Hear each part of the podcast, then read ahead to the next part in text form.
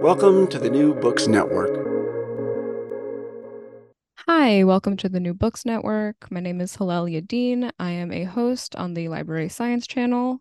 I'm here with Matthew Dennis to talk about his book, American Relics and the Politics of Public Memory. Do you want to introduce yourself and the book? Sure. You've already mentioned the title. I'm an American historian. That has looked at a lot of, taken a lot of different approaches. Chronologically, I've been interested in the early American period, and that's where I worked mostly in my early career. But from the start, I've been interested very much in American public memory and how it is that we as a public in the United States, or even before that, construct a sense of our history, our past. Not necessarily through scholarly means, but in the public sphere. And so and after a couple of books, I wrote a book on American public holidays and became very interested in how it is that American sense of identity and nationalism and national unity was both constructed and contested through American public holidays of a kind of political nature. So it went from the 4th of July through Thanksgiving, all the way up to Martin Luther King Jr.'s birthday.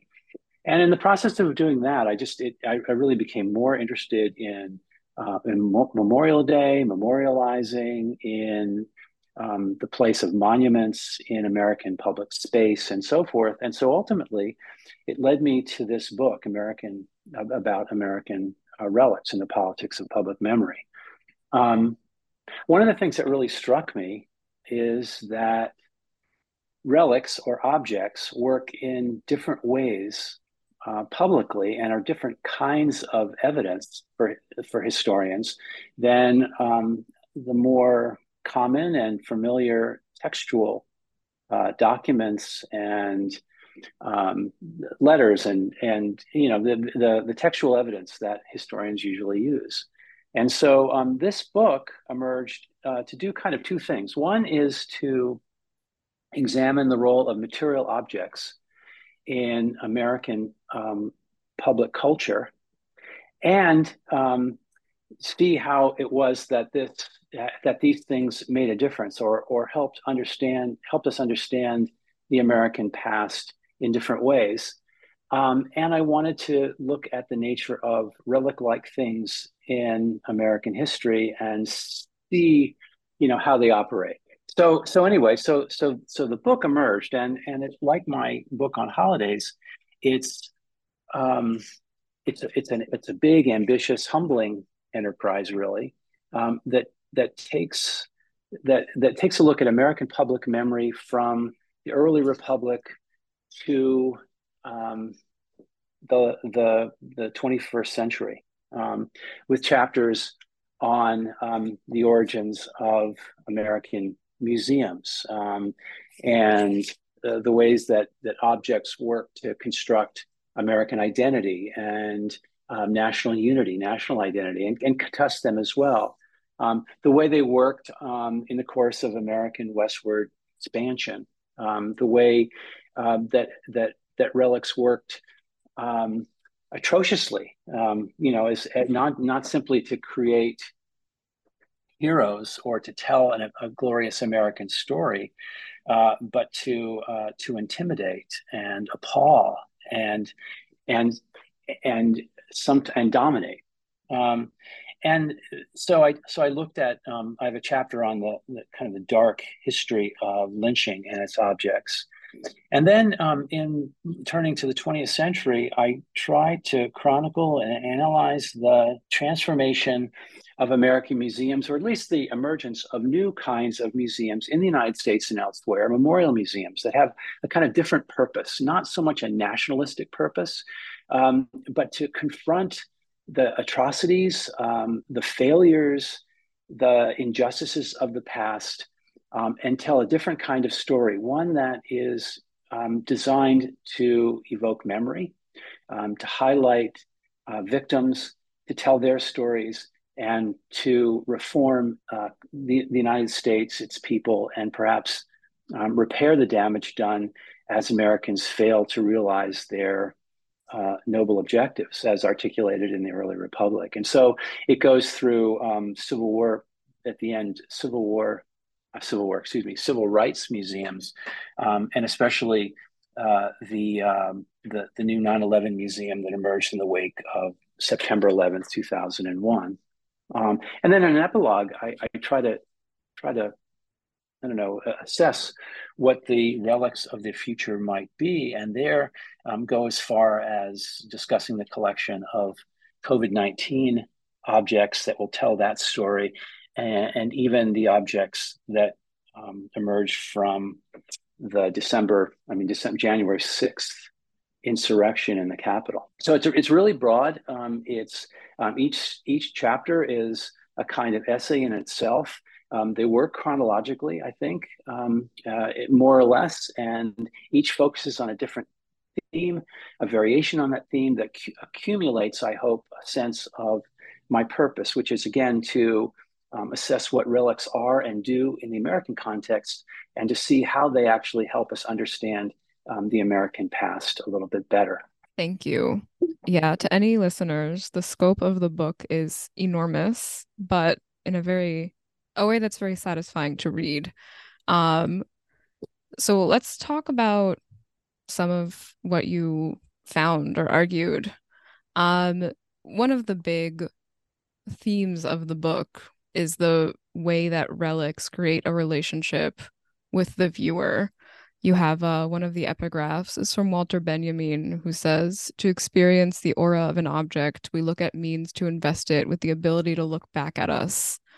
So, and this is if you have specific examples that you wrote about, or if you want to speak more generally, but what is the process by which an ordinary object becomes a relic?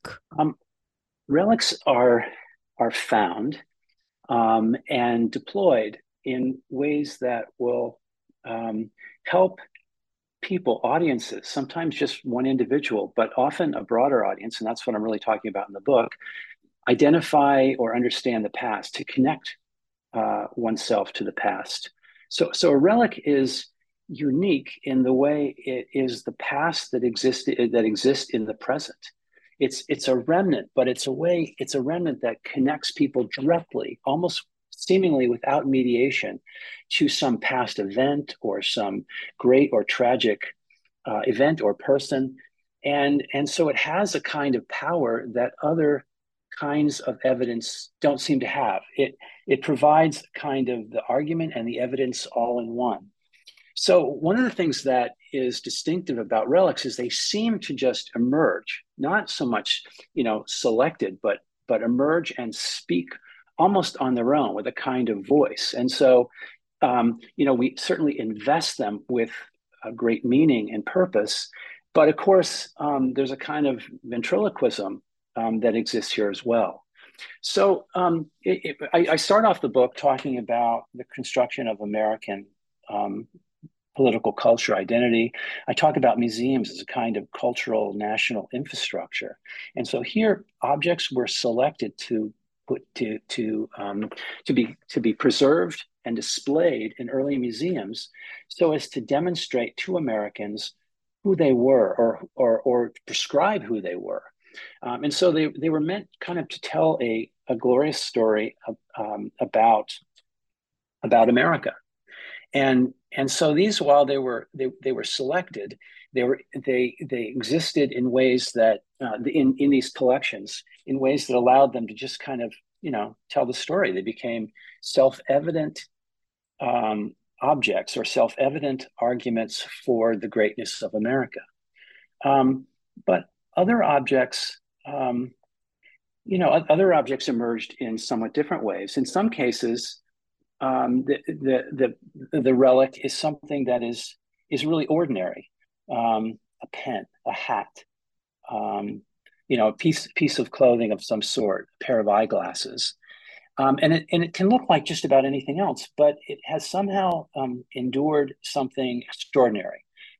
Either it's been connected to a great personage or a particular event, or it's gone through some kind of trauma that has transformed it, perhaps destroyed it in a certain sense, and yet made it from an ordinary object into something that's priceless, because in a sense, it's a witness, an ongoing witness to something that happened in the past that allows people seeing it to connect in ways that are unusual and kind of beyond what mere oral claims or even documentary evidence can kind of provide.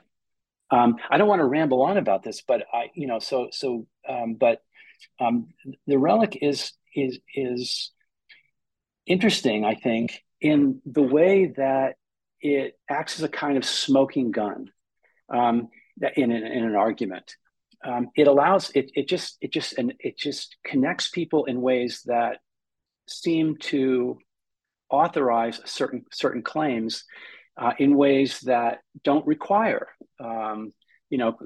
clear arguments. Sometimes arguments with evidence. They just seem to make the case on their own, and so they have great power. And in some cases, like many memorial objects, as we remember some things, they obscure other things. So I have a chapter, for example, on the westward expansion of settler colonialism across the continent, especially into the Oregon Territory. And so one of the things I focus on there are these pioneer graves across the Oregon Trail and in Oregon itself. And what these bodies buried in place did, in a sense, was transform this alien place into a kind of ancestral home for pioneers and those who followed them. So it in a way it sanctified this landscape and allowed pioneers and others who followed them to obscure the fact that this wasn't their native ground, that this was land actually colonized, wrested away from people who had lived there for generations. And so it kind of naturalized the landscape that in fact was not somehow a sacred birthright to white Americans as they spread west. There's sorry, go ahead. Yeah, go ahead. Sorry. No, you go ahead. There's a lot of interesting material on landscapes or individual natural features. There's a fairly long section on the meteor. Do you want to talk a little bit about how landscapes or natural features can be used as relics, and how this kind of shifting relationship in American history to the land has changed the way that that's possible? Sure. The word monument was, originally and still associated with human-made features.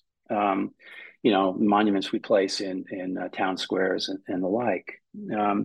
But increasingly, you see it kind of naturalized, so that the features of the earth, especially in the growth of natural history in the 17th and 18th century and beyond, became kind of natural monuments constructed by God, and somehow assimilated as a kind of natural architecture. And you can see that specifically in the United States, early in the 18th century and early 19th century, when Americans are trying to argue that they have a place within Christendom, really, and second, in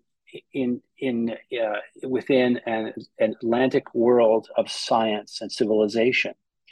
And one of the things that people like Thomas Jefferson and many others were trying to do was to use the American landscape as a way of talking simultaneously about the distinctiveness and promise of America and the venerable nature, or the oldness in a way, the ancient quality of America, to knit it into this larger Atlantic world.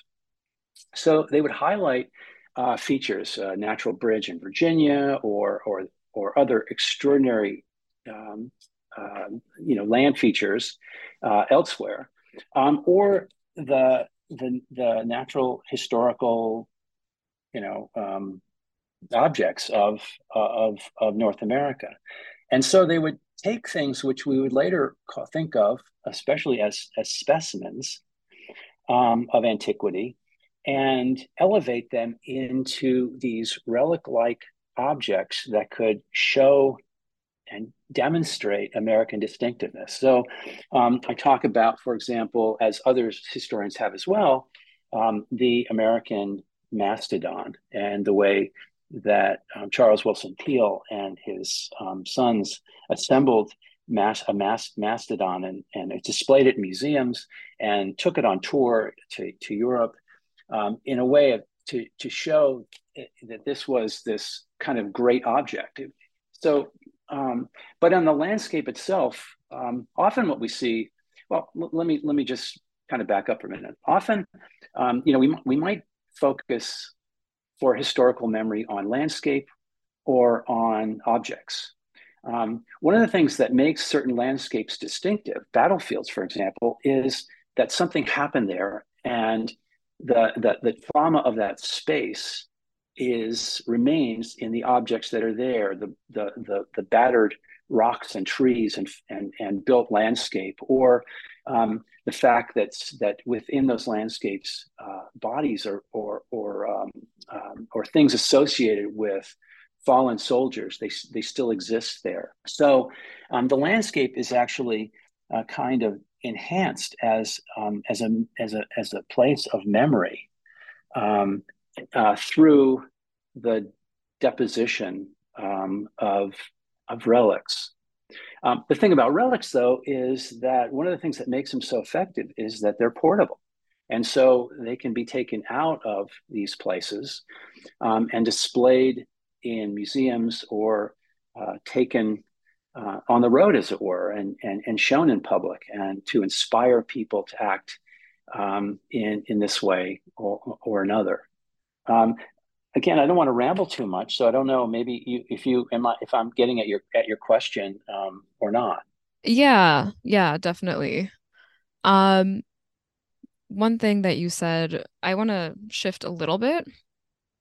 One of the things that you said reminded me of a different question, which is this idea, especially in the sort of colonial, the founding of the nation period, this idea that there's some sort of holiness to this American project, it's ordained in some way, there's this really, this religiosity is very present, right?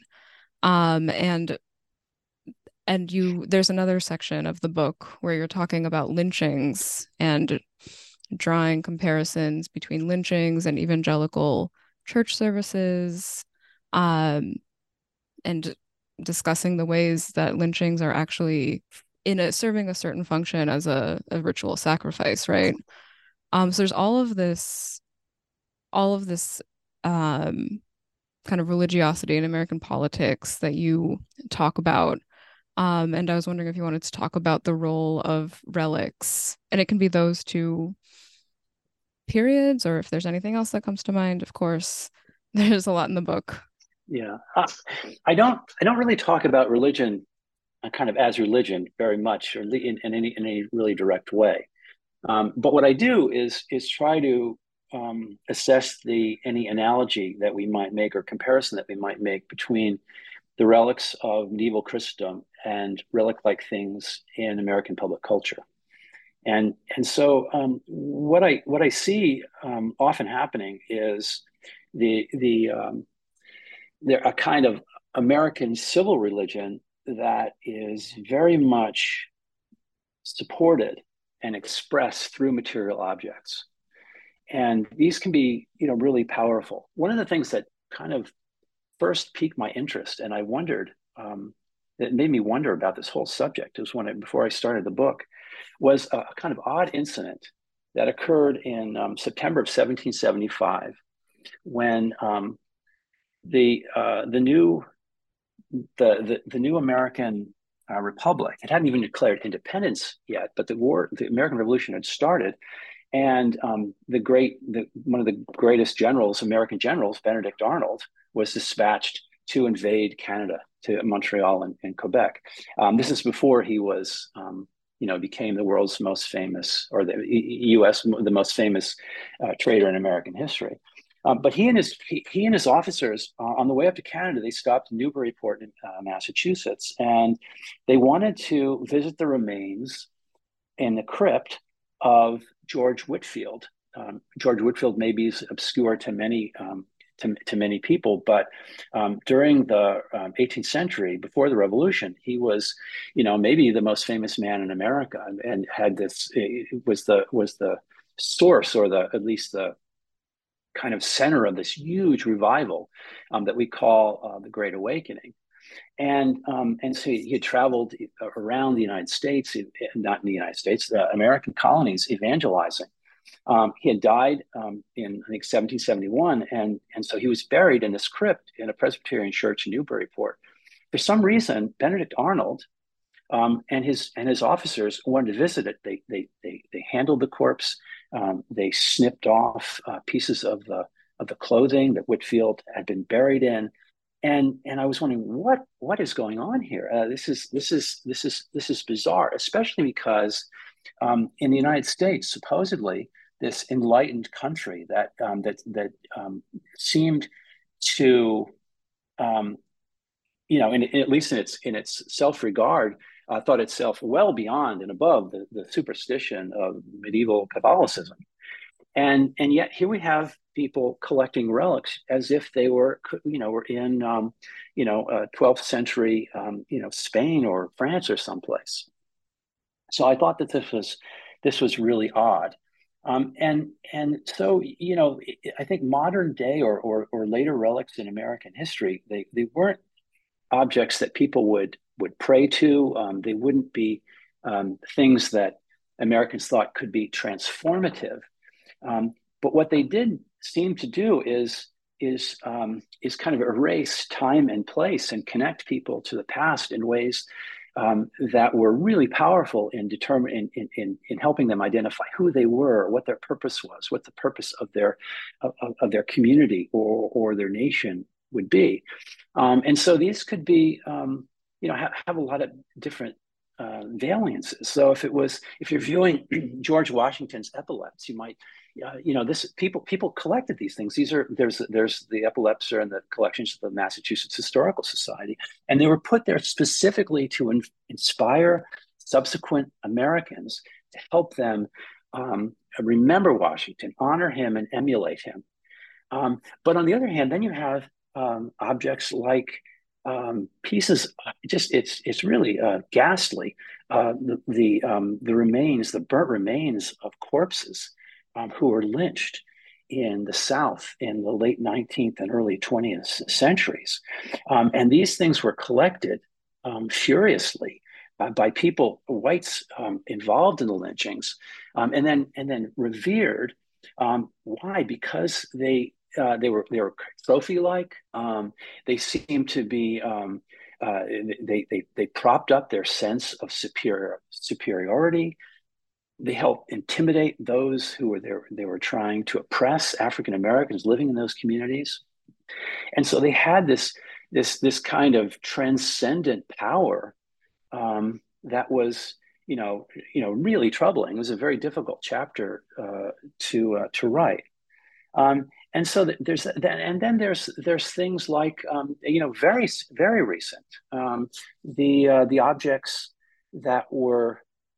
that remained after the demolition of the World Trade Center on September 11th. People, going through, and I mean, that was the site itself was a site of a disaster, of a massive crime, but it was also a kind of cemetery or memorial or mortuary space. And people, saved things from that, and ultimately, many different historical societies collected those objects, preserved them in their destructive state to show exactly what happened. And so this is also kind of an interesting and odd, phenomenon where the detritus of this great catastrophe was preserved because it had some kind of power. That is, the power to evoke memory, to connect people with the past, and ultimately to guide behavior and policy in ways that could be, I guess, you know, kind of constructive, but also destructive. So the kind of mementos, the souvenirs, the relic-like things continued, at least in certain ways, to mimic many aspects of relics in medieval Europe that you would expect, say, Americans to reject. Not they don't strike us now as superstitious, but they act in ways that lend unique authority and often circumvent a kind of rational understanding of the past, because we don't need to think through these things. They're self-evident, as we can see in the objects before our eyes. People don't want to acknowledge that they're superstitious, but I think more people are more superstitious than they let on. I just had a very funny conversation with someone who told me that they were not at all spiritual, but believes in astrology, if that counts. I said, I think that counts. Yeah. But what we're getting into here a little bit is the function of relics. One thing that really struck me, this framing of the four functions of relics as display of relic others to others, display of relic others to selves, display of relic selves to selves, and display of relic selves to others. Can you say more about that? Yeah, I mean, the book is about public memory and public culture. And so, you know, it's such a huge subject. In a way, the way I address it is to try to look at a space that is the space of American culture and how these things enter into it. And so that makes it part of a vast dialogue, a really, really complicated one, with all sorts of race and class and gender and religious, you know, vectors and, you know, regional ones and so forth. So I was especially to sort this out. I was trying, you know, as I was writing the chapter on atrocious relics, and I was trying to figure out like how they actually function, how did they work, and so I tried to think about what they were, what the audience for them was, what the nature of that public space in which they existed. So they often are part of a material conversation. And so I was wondering, like, who is a part of that conversation? Who is the audience? How and who is talking to whom and for what purposes? So I developed a kind of matrix that would help maybe sort this out. And I thought about ways that that people would use relics perhaps that come from their own community, to talk to themselves, or how they would deploy them when they were showing them to others, or how it is that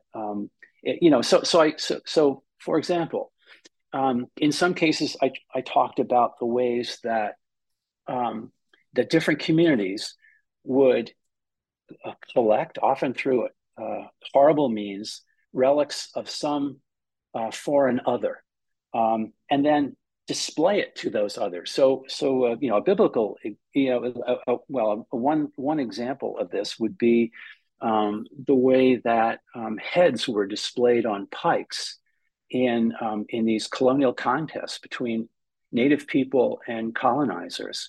And we can go back to colonial Massachusetts, for example, and see in the wake of King Philip's War how the leaders, once he was defeated, his head was severed from his body, placed on a pike and displayed outside the ramparts of the settlement at Plymouth. Why? Well, it certainly was a display. This head, this grotesque object, was meant to as a kind of display of others to selves, that is, to the so-called pilgrim community, by as a kind of trophy. And so what it did, it said, we are superior, we are dominant, we are victorious. And so it's a kind of war trophy, but it's also, it also would function as a force for intimidation. That is the display of that other to the others who are still the object of domination. We can think also of the display of selves, objects, our own objects to our own community. And so there's a kind of odd and famous example that occurs in the so-called War of Jenkins' Ear, which maybe no one ever heard of. Maybe they've never even heard of the War of the Austrian Succession in the 1730s and 1748. But supposedly this guy gets up, and it's part of the larger wars for empire, but especially between France and England, although this is really with Spain. And this guy gets up in Parliament, Robert Jenkins, and shows it supposedly in this box or bottle, his ear that he lost in some confrontation with Spanish ships off the coast of Florida in the 1730s. And so he shows us up. This is what I've lost. This is what's at stake. This is what we, this is why we have to go to war. And it's a very, kind of powerful prop, really, or object, a relic, his own relic that he's showing in order to prod people to action. So he's showing a relic of himself to his own community in order to prod them to action. I have a whole chapter called The Bloody Shirt, in which is a kind of classic example of this, where people, that is Republican orators after the Civil War, would supposedly wave this bloody shirt on a podium or platform during these political campaigns and say, how could you possibly vote for the other side, the Democrats, who caused this bloodshed? You have to vote the way you shot. This is the blood of your fathers, of your brothers, of your uncles, of your sons. It must mean for something. And so this would be a kind of galvanizing effort to kind of stoke political passions and get people to vote in the, in the proper way. So that's just some examples of the ways that the public sphere is at times infused with objects that have meaning. They connect people with the past, and they're very important in making arguments that are beyond kind of rational, and instead appeal to emotions, and at least and convince people often that what they're seeing is the reality before them, and the conclusion then is so obvious that it doesn't require any more debate or discussion. So it's really this matrix is really about trying to understand how these things worked, depending on where they were displayed, to whom, and the purpose that they were being used for, politically and socially and culturally. I think this question of the recipient and what they are supposed to get out of it really comes in towards the end of the book, when you start writing about this shift in the 20th century, post-World War II, post-Holocaust, where memorial museums are beginning to be established. All of these museums are they're being much more explicit about their political and social aims. There's this idea that people who are engaging with these relics are witnesses, right? Like there's an active role involved in engaging with these materials. Do you think that this very present phenomenon still, where you are being asked to engage as a witness or some sort of participant, whether or not you actually do, but you're being called to. Do you think that this affects you? You've been talking a lot about how these relics erase time and space and really connect people to history. So do you think this being asked to take on this active role does in fact affect viewers' relationships to history in these more modern museums? That's a tough question. You can see The it's hard to argue.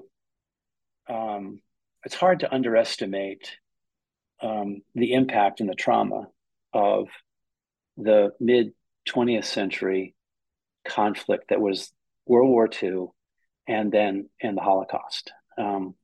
And it had a kind of impact that was transformative for many about how they would understand the present, especially in the context of the past, and how going forward they would remember their present as history. And by then it was clear in many places, the United States in particular, that U.S. history wasn't all honor and glory, and that Americans need to reckon with their past. And this is a global phenomenon, but I think it's, I focus mainly on the United States, and so you see the emergence of the civil rights movement, and for example, and you see Americans and people worldwide trying to reckon with the Holocaust and the genocidal industrialized killing that occurred, and so it seemed like, and it just didn't seem like the normal kind of museum or memory projects made sense anymore. Now, certainly, we still have museums that are supposed to be kind of objective displays of historical objects. And I think now increasingly we understand that there's a kind of politics to that as well. But now we see in memorial museums and those kinds of efforts, a more transparent assessment of how we memorialize or commemorate the past and how we try to remember it. So so I think that some of these it seemed that some of these new, especially Holocaust museums, but all the Civil War museums, civil rights museums, what they're really about is reckoning with trauma and failure and victimization. And the idea then is to try to be transformative. It's an educational, older history museums are also educational, but it's the educational message seems, kind of less transparent. So it was a different approach to the past because the older approach seemed just so a kind of sterile to many people, and so it did ask you to invest in certain things, remembering these horrendous events in the past, not just to dwell on the horror of them, but to try to transform yourself, your society, your community, your nation, the world. And I think that people invested a lot in these museums because they thought they were carrying out a humanitarian project, and also they were concerned that people, we say we shall never forget, but in fact, the historical record shows that we do, and so unless there's an ongoing effort to conserve memory and to interpret that memory, then it's a possibility. There are great possibilities that those things can be forgotten. What's also interesting, I think, is that in some of these events that like the Holocaust, the impact was to kind of annihilate the past. I could think of, I talk a little bit about the book, not very much, but about the destruction of the Black community in Tulsa, Oklahoma, early in the 20th century. And you look at like something like that. What happened was it was just destroyed. There's burned to the ground. So there was almost nothing left. So in instances like that and other kinds of traumatic events, new methods need to be found sometimes to tell that story and to document it. So we see increasingly the use of photography and film, video, new kinds of displays, audiovisual displays in these museums. But at the bottom still is the need for actual solid objects that will connect people directly with the past.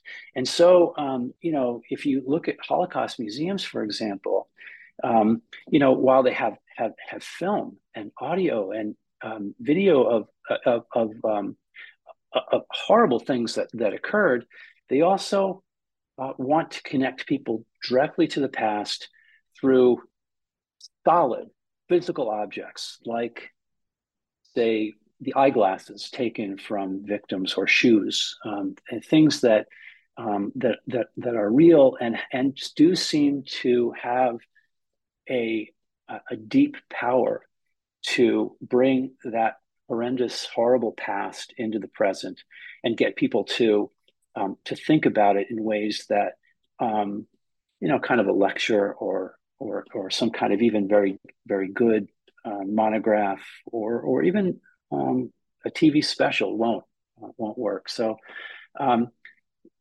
don't know. The shift is, I think, really important, and I think people want to invest in this way because they feel like I think, I mean, a historian, I can't really generalize of all this, but my sense is that it's a powerful means for people to try to remember the past, try to come to grips with it, and to try to build a better future. And I think that those new kinds of museums and those new kinds of relationships can be, very, very effective. It's interesting that you talk about relationships. Two things came to mind as you were talking, and my position here is I work at an archive with a large amount of Holocaust material, and I just got back from Munich for a Holocaust archivists workshop, and the number one topic was genealogists. There's all of these people trying to get find these personal connections to these tragedies, and also on the Tulsa question. I don't know if you're familiar with Built from the Fire, which is a book that came out earlier this year from Victor Luckerson on a sort of history of Tulsa. And the author ended up moving there.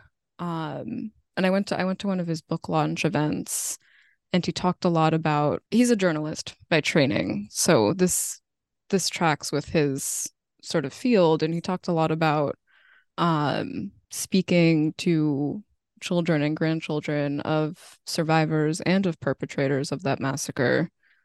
And I asked him during the Q&A what his sources were, what if he had trouble finding documentary sources given the way that everything was destroyed. And he just said, we had the newspapers and we had the people, like the memory.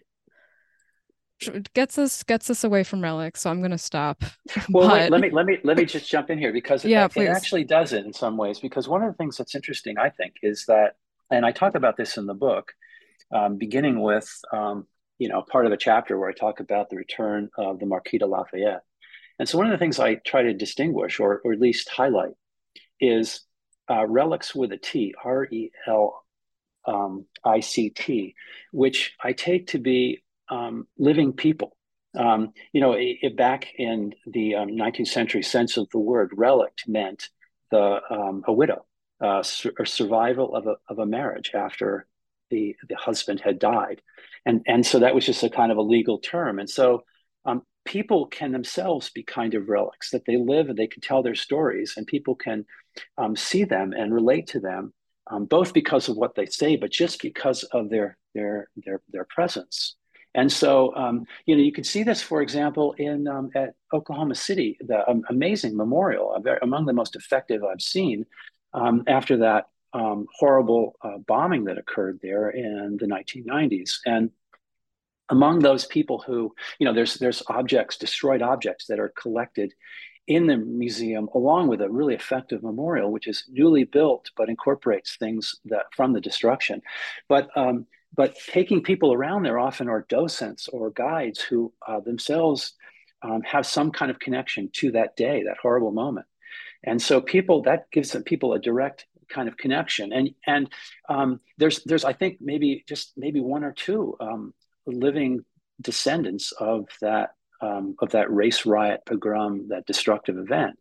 And so, they themselves can be at least kind of people that that embody the past and give audiences or those they encounter a direct, a direct connection to that horrible past. Yeah, absolutely. We have time for one last question.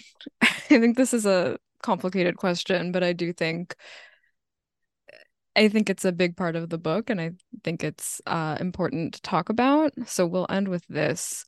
And you have talked about this a little bit, but this use of human remains as relics. What are some of the larger spiritual and political and cultural structures that you found which influence the way that groups related to human remains and were able to kind of convert them to relics? And how did they relate differently if the remains are of the in-group or of the out-group? Yeah. While I don't get into it in great detail, the greater context for much of this work are kind of Judeo-Christian cultural systems that make the body very, very important, and we can see throughout American history and world history great efforts among certain groups to recover bodies, to bury them well, to treat them with respect, and place them in sanctified places. And that certainly continues. What's, of course, troublesome in American history is that other people's bodies, especially those being conquered, are transformed from relics into trash, plowed under, desecrated, or occasionally collected as scientific objects and displayed in museums, rather than being left in their sacred spaces, because they have, without a respect for the great meaning they have for say the native people who placed them there. The human remains are the classic relics. I mean, that's if in medieval Europe, medieval Christendom, the bones of saints were transported far and wide and sent to were the often the kind of keystone to the creation of a meaningful church or cathedral in towns and cities all throughout Europe, and these were places where they gave towns and religious communities standing, and they attracted pilgrims. And so people would take all this very, very seriously, and so they have this long history. In American history, there's been a great deal written about death and burial and mortuary practices, and so I don't really need to get into all that. But it's clear that that these have been from the beginning of American history important relics, from Benedict Arnold to the aftermath of 9/11, where tragically, out of the 2,700 plus victims of that catastrophe, less than 300 full bodies were recovered, and so human remains were kind of infused into the site and into the refuse that was then transported from that site to Fresh Kills in Staten Island. These two places became both crime scenes and places where mortal remains were trying to be collected and recovered. So there's plenty that then ultimately were when identification could occur, especially through new kinds of new DNA technologies. The survivors were notified, and it could be it was sometimes a relief, but sometimes greatly troubling when just a fragment of a body could be recovered. These are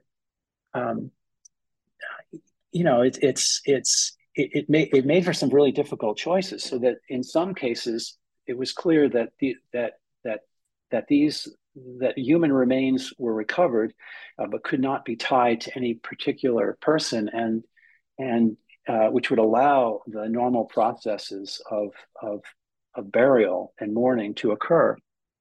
And so to this day, in the underground, the plaza at the 9/11 site and in the museum, in a place not accessible to the public, are remains that maybe someday would be identified. The kin of the survivors have access to that space. It's a space that's controversial because the place was not supposed to be a cemetery, or it's supposed to be a memorial in a museum. So the human remains as relics continue to be ubiquitous, and there's nothing that kind of arouses more kind of passion and concern and feeling than relics that have come from a once living human person. Unfortunately, we have to end with that. Thank you so much for taking the time. And I hope anybody who is listening to this, really, there's so much in this book, really worth a read if you're interested in any of these themes from the archive and memory work perspective or from the historical and cultural perspective. So thank you so much. Oh, my pleasure. Thanks for having me on.